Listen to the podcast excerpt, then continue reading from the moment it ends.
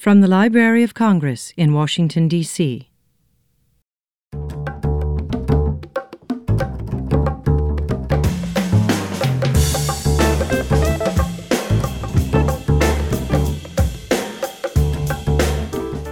Welcome to From the Catbird Seat, a poetry podcast from the Poetry and Literature Center at the Library of Congress. I'm Ann Holmes, the center's digital content manager. From 2013 to 2016, the Library of Congress hosted six lectures as part of the Bagley Wright Lecture Series. Established by Charlie Wright, publisher of Wave Books, the series provides leading mid career poets with the opportunity to explore in depth their own thinking on the subject of poetry and poetics, and arranges for the delivery of a series of lectures that result from these investigations. On today's episode, we catch up with Matthew Zapruder, the editor at large of Wave Books and the former director of the Bagley Wright Lecture Series. In conversation with Rob Casper, the head of the Poetry and Literature Center, Matthew gives some background on the Bagley Wright series and discusses the six poets who delivered lectures at the Library of Congress Dorothea Lasky, Joshua Beckman, Timothy Donnelly, Terrance Hayes, Srikanth Reddy, and Rachel Zucker. We'll also revisit some highlights from a few of these lectures that Rob and Matthew mention. All of the event recordings you'll hear on this episode are available as video webcasts on the library's website. So if the clips you hear today leave you hungry for more, remember that the full lectures are waiting for you online. That's enough from me for now. Let's check in with Rob Casper and Matthew Zapruder. Well, I'm thrilled and delighted to be in the library's Jefferson Building studio with my dear friend Matthew Zapruder to talk about the Bagley Wright Lectures, which the library hosted from 2013 to 2015. Thanks for being here with us, Matthew. So glad to be here, Rob. Uh, let's just begin by talking about how these lectures came about. I know we're not the only institution that's had them, uh, but we were a part of this first run of of uh, lecturers. Mm-hmm.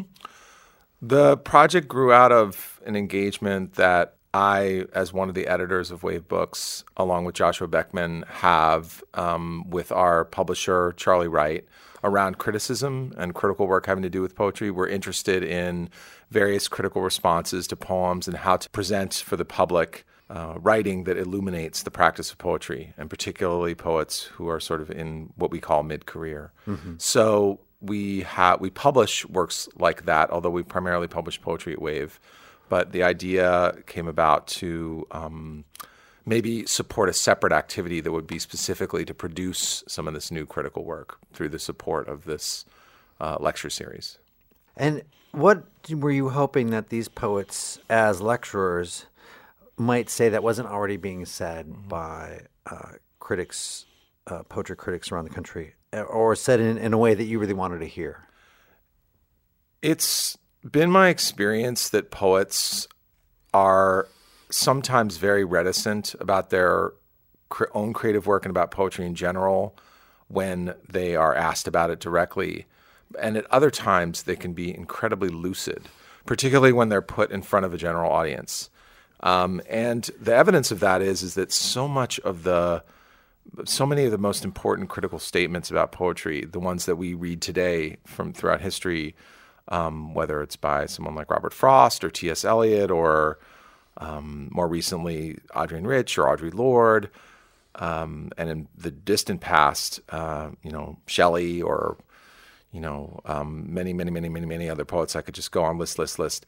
Um, those began as lectures. Mm-hmm. And they often began as lectures in front of, like I said, general audiences. Mm-hmm. Um, a particular example is Wallace Stevens' famous lectures, um, one of them, which is uh, one of my favorite pieces of writing about poetry ever, which is called The Noble Rider and the Sound of Words, which was originally given as a talk in front of a general audience at, I believe, Mount Holyoke College. Um, and so I thought, oh, it would be so great to do that, to have our best poets, our finest poets, um, in mid career do this in front of general audiences and what would happen what would they say and how would they talk about their own work and about the poems that they're interested in and so it was kind of an experiment i guess in a mm-hmm. way mm-hmm. and so it wasn't so much what that i didn't see these kinds of things being talked about it was it was it was that I wondered what would happen if we put these poets in some interesting situations like that to to see what would what would occur. Right, right. I guess. Well, let's talk about the six poets who came here from 2013 to 2015. Uh, Dorothy Lasky, Joshua Beckman, Timothy Donnelly, Terrance Hayes, Srikanth Reddy, and Rachel Zucker in that order. I'm sure you've had the chance to hear the lectures by all six of those poets. Maybe you could talk about what your favorite moments were in their lectures. Mm.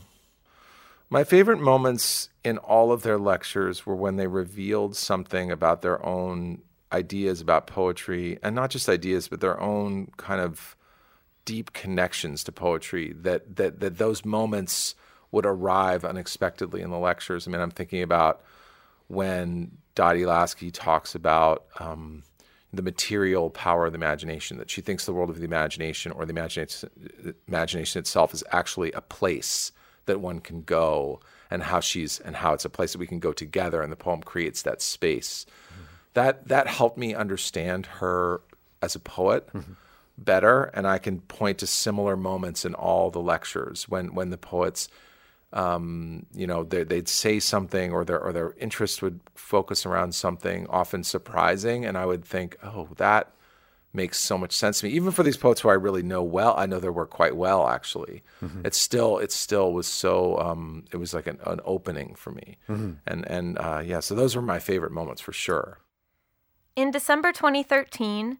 Dorothy Lasky delivered a Bagley Wright lecture at the Library of Congress titled The Beast how Poetry Makes Us Human, which explores the wildness in poetry, of language, of the feral eye, of an animal nature that allows the poem to shred expectation. Let's listen to part of Dorothy Lasky's introduction to the lecture, in which she sets out some of these ideas. Part of what my discussion today will help to make you think about is the question How does poetry make us human, connect us to what the animal is, and give us guidance to be of and not of the animal? I think poetry does help us do this. One way it does is to give us a way to relate to animals. And why are animals important to poetry? Because they are the living travelers with us, who are most like and unlike us. Another way that animals are important to us and to poetry is that they give us a way to relate to each other, both the living us and the dead us, and the yet who are born to be, who can speak our language, who are waiting to write and rewrite the languages that are yet to be. In Derrida's The Animal That Therefore I Am, he talks about a kind of shame he has felt at the idea of a cat seeing him naked, a sort of malaise, as he describes, that a cat might see him as a thing, that he might be seen through the eyes of another, in this case, an animal, a cat, as the animal he really is. He writes of this shame. Ashamed of what, and naked before whom? Why let oneself be overcome with shame? And why the shame that blushes for being ashamed? Especially, I should make clear, if the cat observes me frontally naked, face to face, and if I am naked faced with the cat's eyes looking at me from head to toe, as it were just to see, not hesitating to concentrate its vision in order to see with a view to seeing in the direction of my sex to see without going to see, without touching yet, and without biting, although that threat remains on its lips or on the tip of the tongue. Ashamed of what and before whom? Ashamed of being as naked as a beast. It is generally thought that the property unique to animals, what in the last instance distinguishes them from man, is their being naked without knowing it, not being naked, therefore, not having knowledge of their nudity, in short, without consciousness of good and evil, naked without knowing it. Animals would not be, in truth, naked. I often wonder what insight Derrida gives us with these ideas and what that means for poetry. If an animal is not conscious of being naked because being naked is somehow like being wild and being a wild animal, then what does it mean to not care that an animal sees you? And if in poetry a poem has a wild lyric eye that on some level lets itself be shred and does not care that it is naked, then what does that mean about the reader and what the eye feels for the reader? After all, to let your poem be naked, despite the fact that you know people will read it, I think, is to have the ultimate empathy, the ultimate and absolute trust. That your reader can bite you, but that you are in a dance of animals. And the need to express what is our greatest gifts as a humanity, the dance of the spirit through the imagination as manifest in language and color, is a need, a want that you are willing to go into the wild night to achieve. To not say that you love something, to say not just that you love it, but that you want it. In Derrida's essay, What Sort of Thing is Poetry? he says that a poem is a sort of like a, a, hedgehog thrown out into the middle of a road, which is, as he writes, rolled up in a ball, prickly with spines, vulnerable and dangerous, calculating and ill adapted, because it makes itself into a ball, sensing the danger on the auto route. It exposes itself to an accident. No poem without accident, no poem that does not open itself like a wound, but no poem that is not also just as wounding. Maybe if The Gaze of the Wild is the poem that you want to but can never write, then in Derrida's definition, the poem is the thing that you run over on the road that is willing to get hit, open itself up to accident, that is animal, in this case hedgehog, in that it allows itself to avail to be available to be wounded and can do the wounding. In another lecture of this series called On the Materiality of the Imagination, I talk about the idea of the imagination being the space that a poem can open up where we can commune as humans and even as human ghosts, where the living and dead can gaze upon each other. It all begs the questions what is a ghost and what is consciousness after we die? And what is an animal and what is animal consciousness? We hope that segment of Dorothea Lasky's lecture piqued your interest. Like its subject matter, the whole lecture is wild and unpredictable. Before we listen in on the next lecturer, let's hear a bit more from Rob and Matthew. It's interesting, my experience of the lectures by uh, these poets as compared to lectures by more conventional poetry critics was that they were blending the form of talk, of uh, criticism, and mm-hmm. even of uh, poetry writing. Mm-hmm. I remember with Joshua Beckman, he had these uh, little cards, yeah. and he was sort of shuffling through right. these cards, and each seemed like a, a little poem in a right. way. Uh, and I just thought I'd never seen anyone give a lecture on poetry quite like that. Yeah, they're like these little thought islands almost. Mm-hmm. sort of leaping from island, which is which is very brave. I mean, when I have to do something like this, I I, I will write down every single word of it.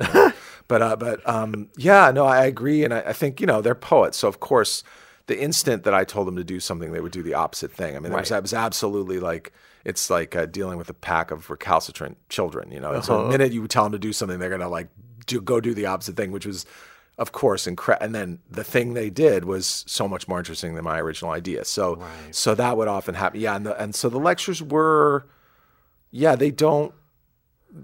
I think that they functioned really well as public talks, and they were great experiences to be a part of. They didn't resemble, you know, necessarily like a job talk or something or something right. that you and I, you and I have sat through a million of these things. Some of them really amazing, right. but a more traditionally formed kind of lecture. Although occasionally they would would be more like that. They could they could get closer to that, but I felt like there was a different kind of charge in general yeah. to how they were speaking, and often there was a more personal angle to what they were speaking about. For sure. I mean, I think of Timothy Donnelly and his talk and how much it evoked his childhood home, for mm-hmm. instance. Yeah, that's a beautiful. There's a lot that extended passage where he talks about kind of walking around his backyard and right. sort of the little the the the wooded area that's sort of around and the stones that were there. I don't know if that's the that's the particular yep. talking. Yep. And uh, yeah, they they did that again. I mean, that was something that you know I've known Timothy a long time. He's a he's a friend. I, I edited his first book of poems. His his second book of poems, the first one he did with Wave.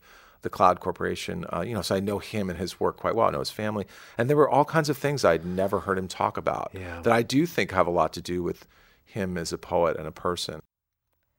In November 2014, Timothy Donnelly delivered a Bagley Wright lecture at the Library of Congress titled Meaningfulness and Homesickness. He begins the lecture by reading The Skater of Ghost Lake by William Rose Benet, a poem Timothy encountered early in his childhood, and a poem that's steeped in the imagery and tonal mystery of the natural world.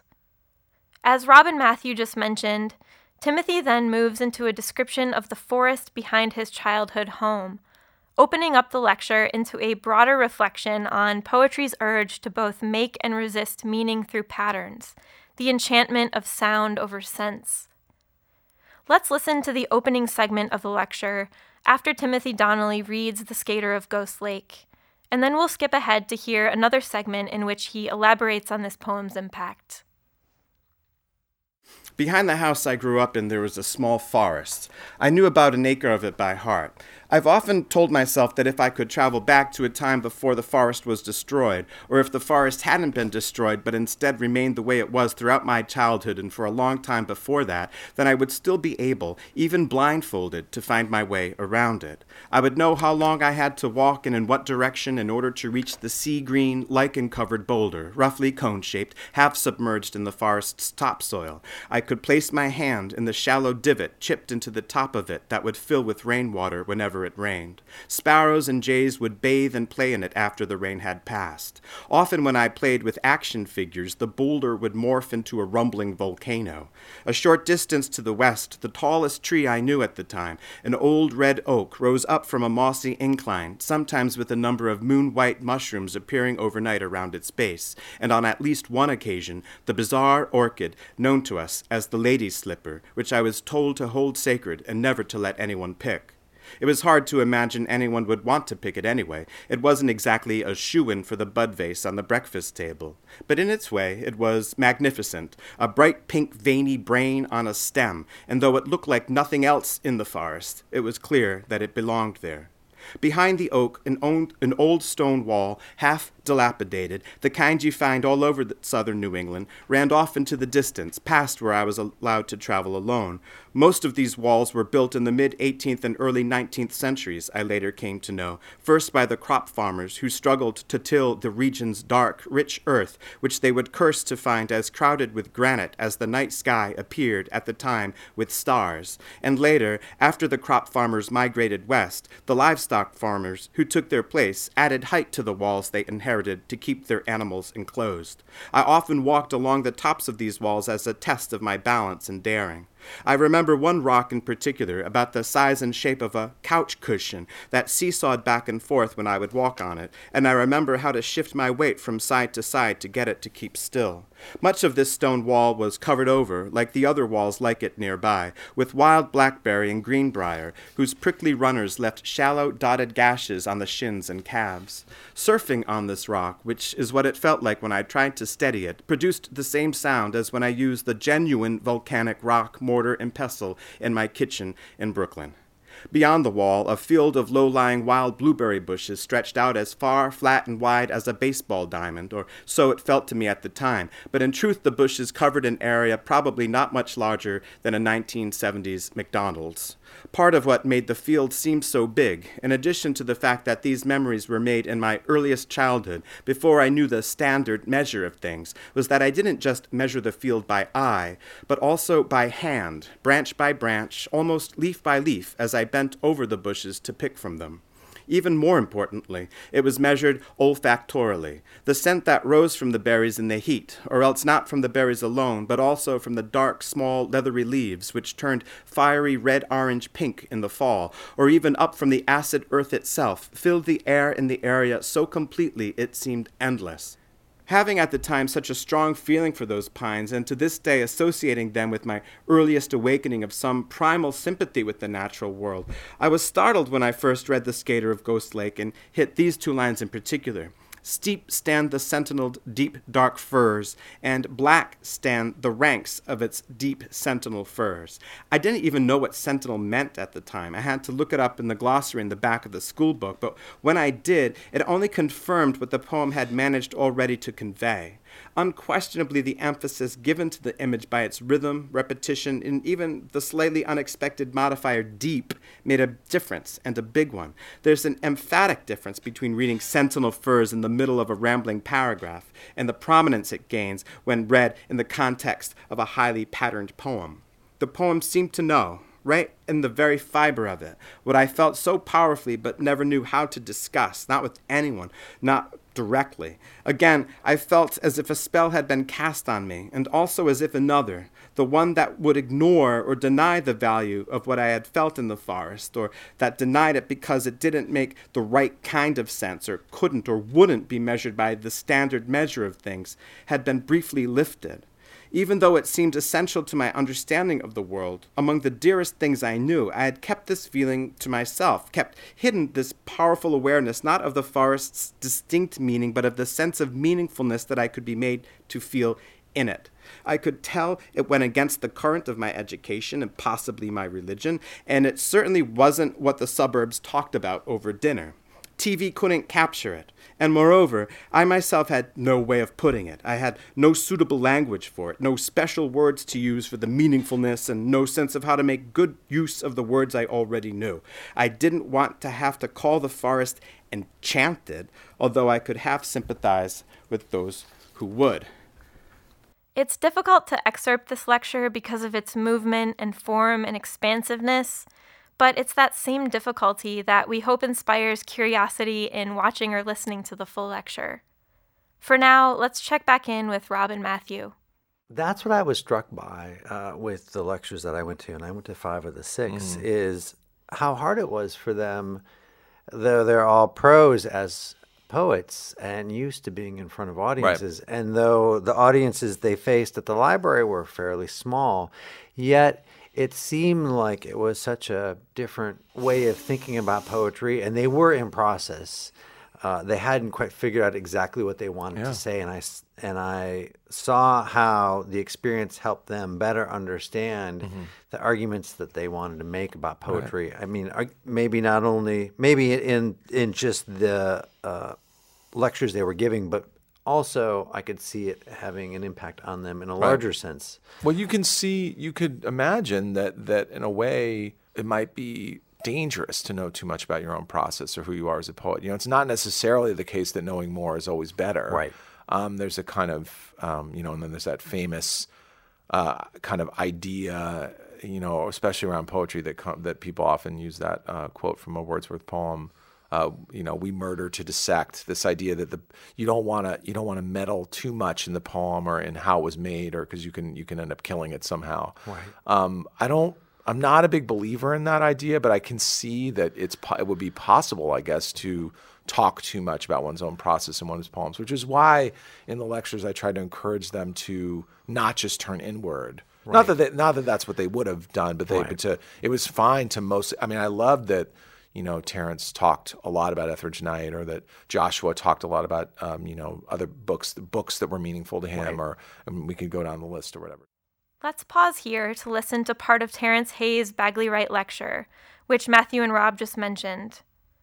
In January 2015, he delivered this lecture at the Library of Congress titled Ideas of Influence.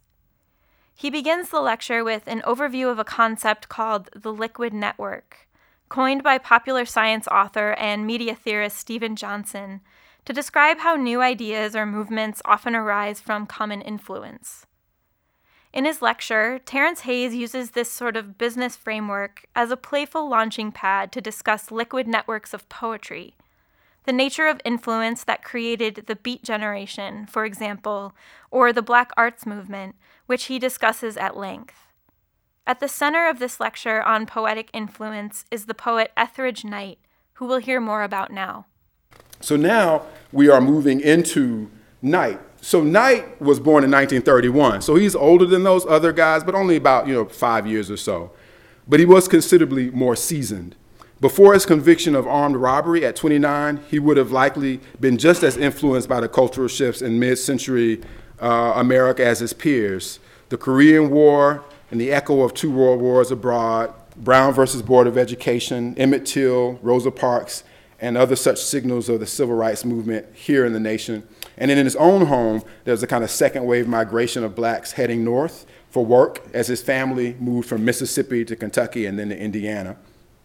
But where Baraka, Sanchez, Clifton, and Lorde represented a kind of growing black college educa- educated class, Knight dropped out of school at 14, enlisted in the Army, and then absorbed many of the substances and the sounds he encountered. I came to poetry not through any academic channels, he told Charles Rowell in the late 70s. And then he adds, all of the 50s were a whole drug scene. Uh, I fell and went to prison. The range of experiences dramatically separates Knight from his cohort, and I would also say the range of those experiences, how we sort of begin to see him as a more typical kind of model liquid man. I don't want to make a case for the idea of ancestry as the quintessential black or black arts poem, or for Knight as the quintessential blues or black arts or black poet. Influence, as I'm arguing, arguing uh, is not about primacy, but collaboration, not thesis, but synthesis. Knight, it must be said, was an uneven poet. He produced few poems, especially after his release from prison in 68, but he remains a quintessential liquid modern man. One who, to quote uh, Zygmunt Bauman, who told us about the Liquid Network, had to splice together an unending series of short term projects and episodes that didn't add up to the kind of sequence to which concepts like career and progress could be meaningfully applied. Uh, in his interview with Raw, Knight pretty much said, I live by poeting, I live from the people, I don't do anything but poet. Uh, sometimes people attach me to universities. If I didn't poet, then I'd be a thief because that's how I started. Uh, I don't know anything else except to hustle. So Knight was, to use Bauman's description of the liquid modernist, constantly ready and willing to change tactics and short-term notice, to abandon commitments and loyalties without regret, and to, to pursue opportunities according to their availability, which is really the definition of a hustler. He was always ready to hustle. Hustling gave him access to a range of social circles.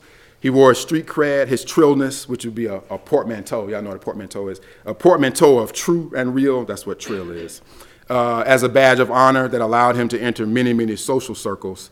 He was, as I've heard from dozens, uh, often lent money and it was charming as a fox.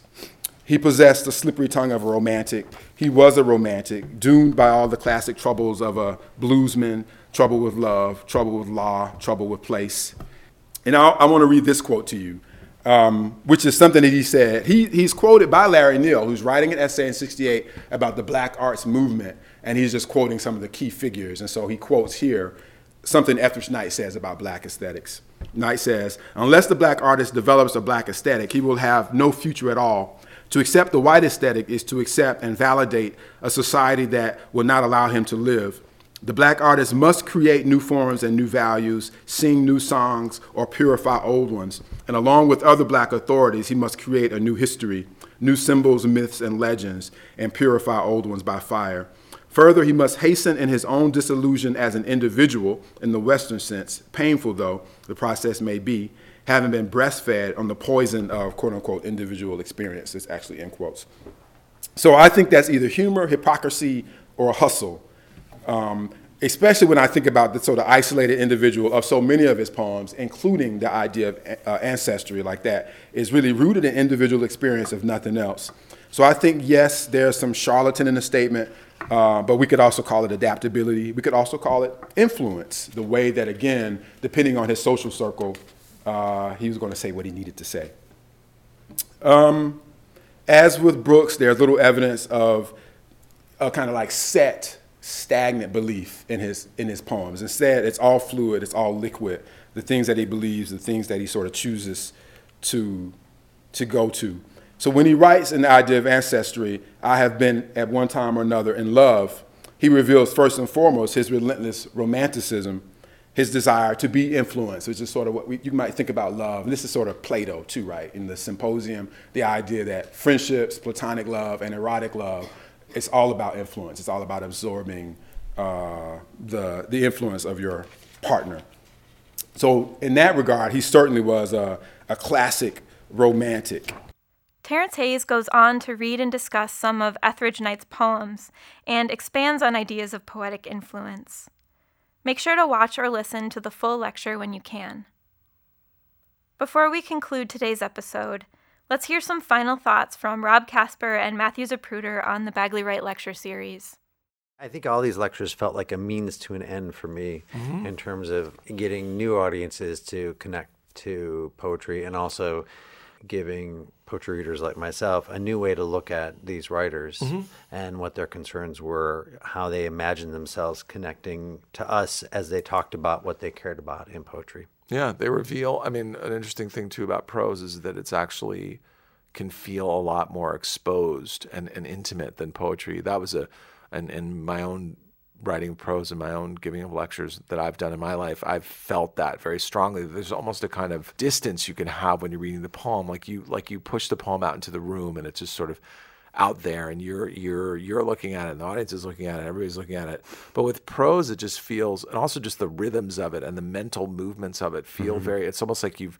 I feel like I've pried open my skull and all the like like the gears and machinery is like clanking around in there and everybody can see it in all of its uh, unglorious actuality. And like and so i don't i don't love that feeling but i think it can be exciting yeah, if you're yeah. if you're if you're interested in someone's work or just interested in how minds work yeah. to see that. And so i felt a lot of that in these lectures too like like wow that that's how you think about that? How how strange and interesting. I wouldn't have thought through that idea that way you know? Right. Well thank you for uh, making this lecture series possible and bringing these lectures to the library of congress Thank you for joining us on From the Catbird Seat. To learn more about poetry past, present, and future at the Library of Congress, visit us at loc.gov/poetry.